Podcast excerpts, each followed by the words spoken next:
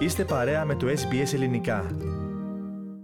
Σε ομιλία του με βίντεο, ο πρόεδρος της Ουκρανίας, Βολοντίμιρ Ζελένσκι, είπε ότι οι ρωσικοί βομβαρδισμοί κατέστρεψαν υποδομές στην Ουκρανική πόλη Σεβεροντονέτσκ, επισημένοντας ότι η κατάληψη της πόλης είναι ο κύριος στόχος των Ρώσων. Ως αποτέλεσμα των ρωσικών χτυπημάτων στο Σεβεροντονέτσκ, οι υποδομές ζωτικής σημασίας της πόλης έχουν ήδη καταστραφεί. Το 90% των σπιτιών έχουν υποστεί ζημιές και περισσότερα από τα 2 τρίτα των κατοικιών της πόλης έχουν καταστραφεί πλήρως. Και οι βομβαρδισμοί συνεχίζονται. Η κατάληψη της περιοχής είναι ο κύριος στόχος των δυνάμεων κατοχής, τόνισε ο κύριος Ζελένσκι. As a result of the Russian strikes on Severodonetsk, the entire critical infrastructure of the city has already been destroyed. 90% of houses have been damaged, and more than two thirds of the city's housing has been destroyed entirely. There is no communication in the city, and there is constant shelling. Ο Ουκρανός πρόεδρος επισκέφτηκε τη δεύτερη μεγαλύτερη πόλη της χώρας, το Χάρκοβο, την Κυριακή και αυτό ήταν το πρώτο ταξίδι του εκτός της περιοχής του Κιέβου από την έναρξη της ρωσικής εισβολής. Ενώ γνωστοποίησε ότι απέπεμψε τον αρχηγό των υπηρεσιών ασφαλείας του Χαρκόβου επειδή όπως ανέφερε δεν εργαζόταν για την υπεράσπιση της πόλης. Ήρθα, είδα και απέπεμψα τον αρχηγό των υπηρεσιών ασφαλείας της περιφέρειας γιατί δεν εργαζόταν για την υπεράσπιση της πόλης, ήδη από τις πρώτες ημέρες αυτού του πολέμου, αλλά σκεφτόταν μόνο τον εαυτό του. Ποια ήταν τα κίνητρά του, η αστυνομία διερευνά.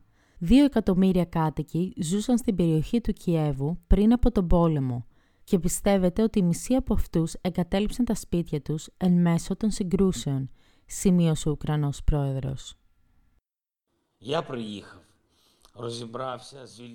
I arrived, figured things out, and fired the head of the security service of Ukraine in the Kharkiv region because he did not work to defend the city from the first days of the full-scale war but thought only of himself personally.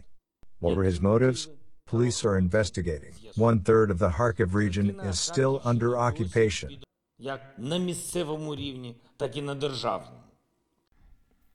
Με τις πόλεις τους να βρίσκονται υπό τον έλεγχο της Ουκρανίας, ορισμένοι από τους εκτοπισμένους έχουν πλέον επιστρέψει στην πατρίδα τους, αλλά πολλοί επέστρεψαν για να βρουν τα σπίτια τους κατεστραμμένα.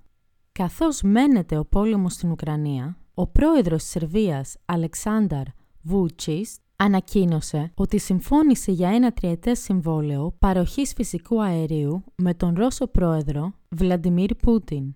Ο πρόεδρος της Σερβίας αρνήθηκε να καταδικάσει δημόσια τη ρωσική εισβολή στην Ουκρανία, ενώ επίσης η Σερβία δεν έχει προχωρήσει σε κυρώσεις κατά της Μόσχας. Η χώρα εξαρτάται σχεδόν εξ ολοκλήρου από το φυσικό αέριο της Ρωσίας. Ο κύριος Βούτσιστς λέει ότι η συμφωνία είναι ευνοϊκή για τη χώρα του. Αυτή ήταν σίγουρα η καλύτερη τιμή σε ολόκληρη την Ευρώπη και αυτό που συμφωνήσαμε, ο πρόεδρος Πούτιν και εγώ, είναι πολύ καλά νέα για τους πολίτες της Σερβίας.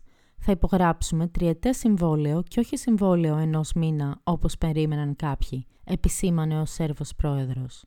To je bila svakako ubedljivo najbolja cena. That was certainly by far the best price in the whole of Europe. What we agreed, President Vladimir Putin and I, is very good news for citizens of Serbia. We will sign a three year contract and not a one month contract as some anticipated. That is a first element of the contract that suits the Serbian side very well. Izuzetno odgovara srpskoj strani.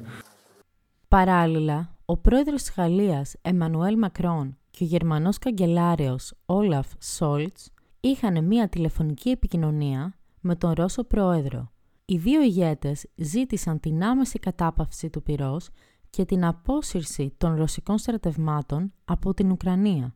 Αναφέρθηκαν επίσης και στην παγκόσμια επισητική κρίση η οποία έχει δημιουργηθεί λόγω του πολέμου.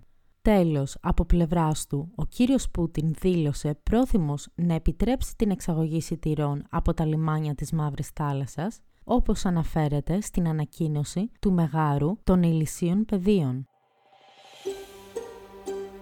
Θέλετε να ακούσετε περισσότερες ιστορίες σαν και αυτήν; Ακούστε στο Apple Podcast, στο Google Podcast, στο Spotify ή οπουδήποτε ακούτε podcast.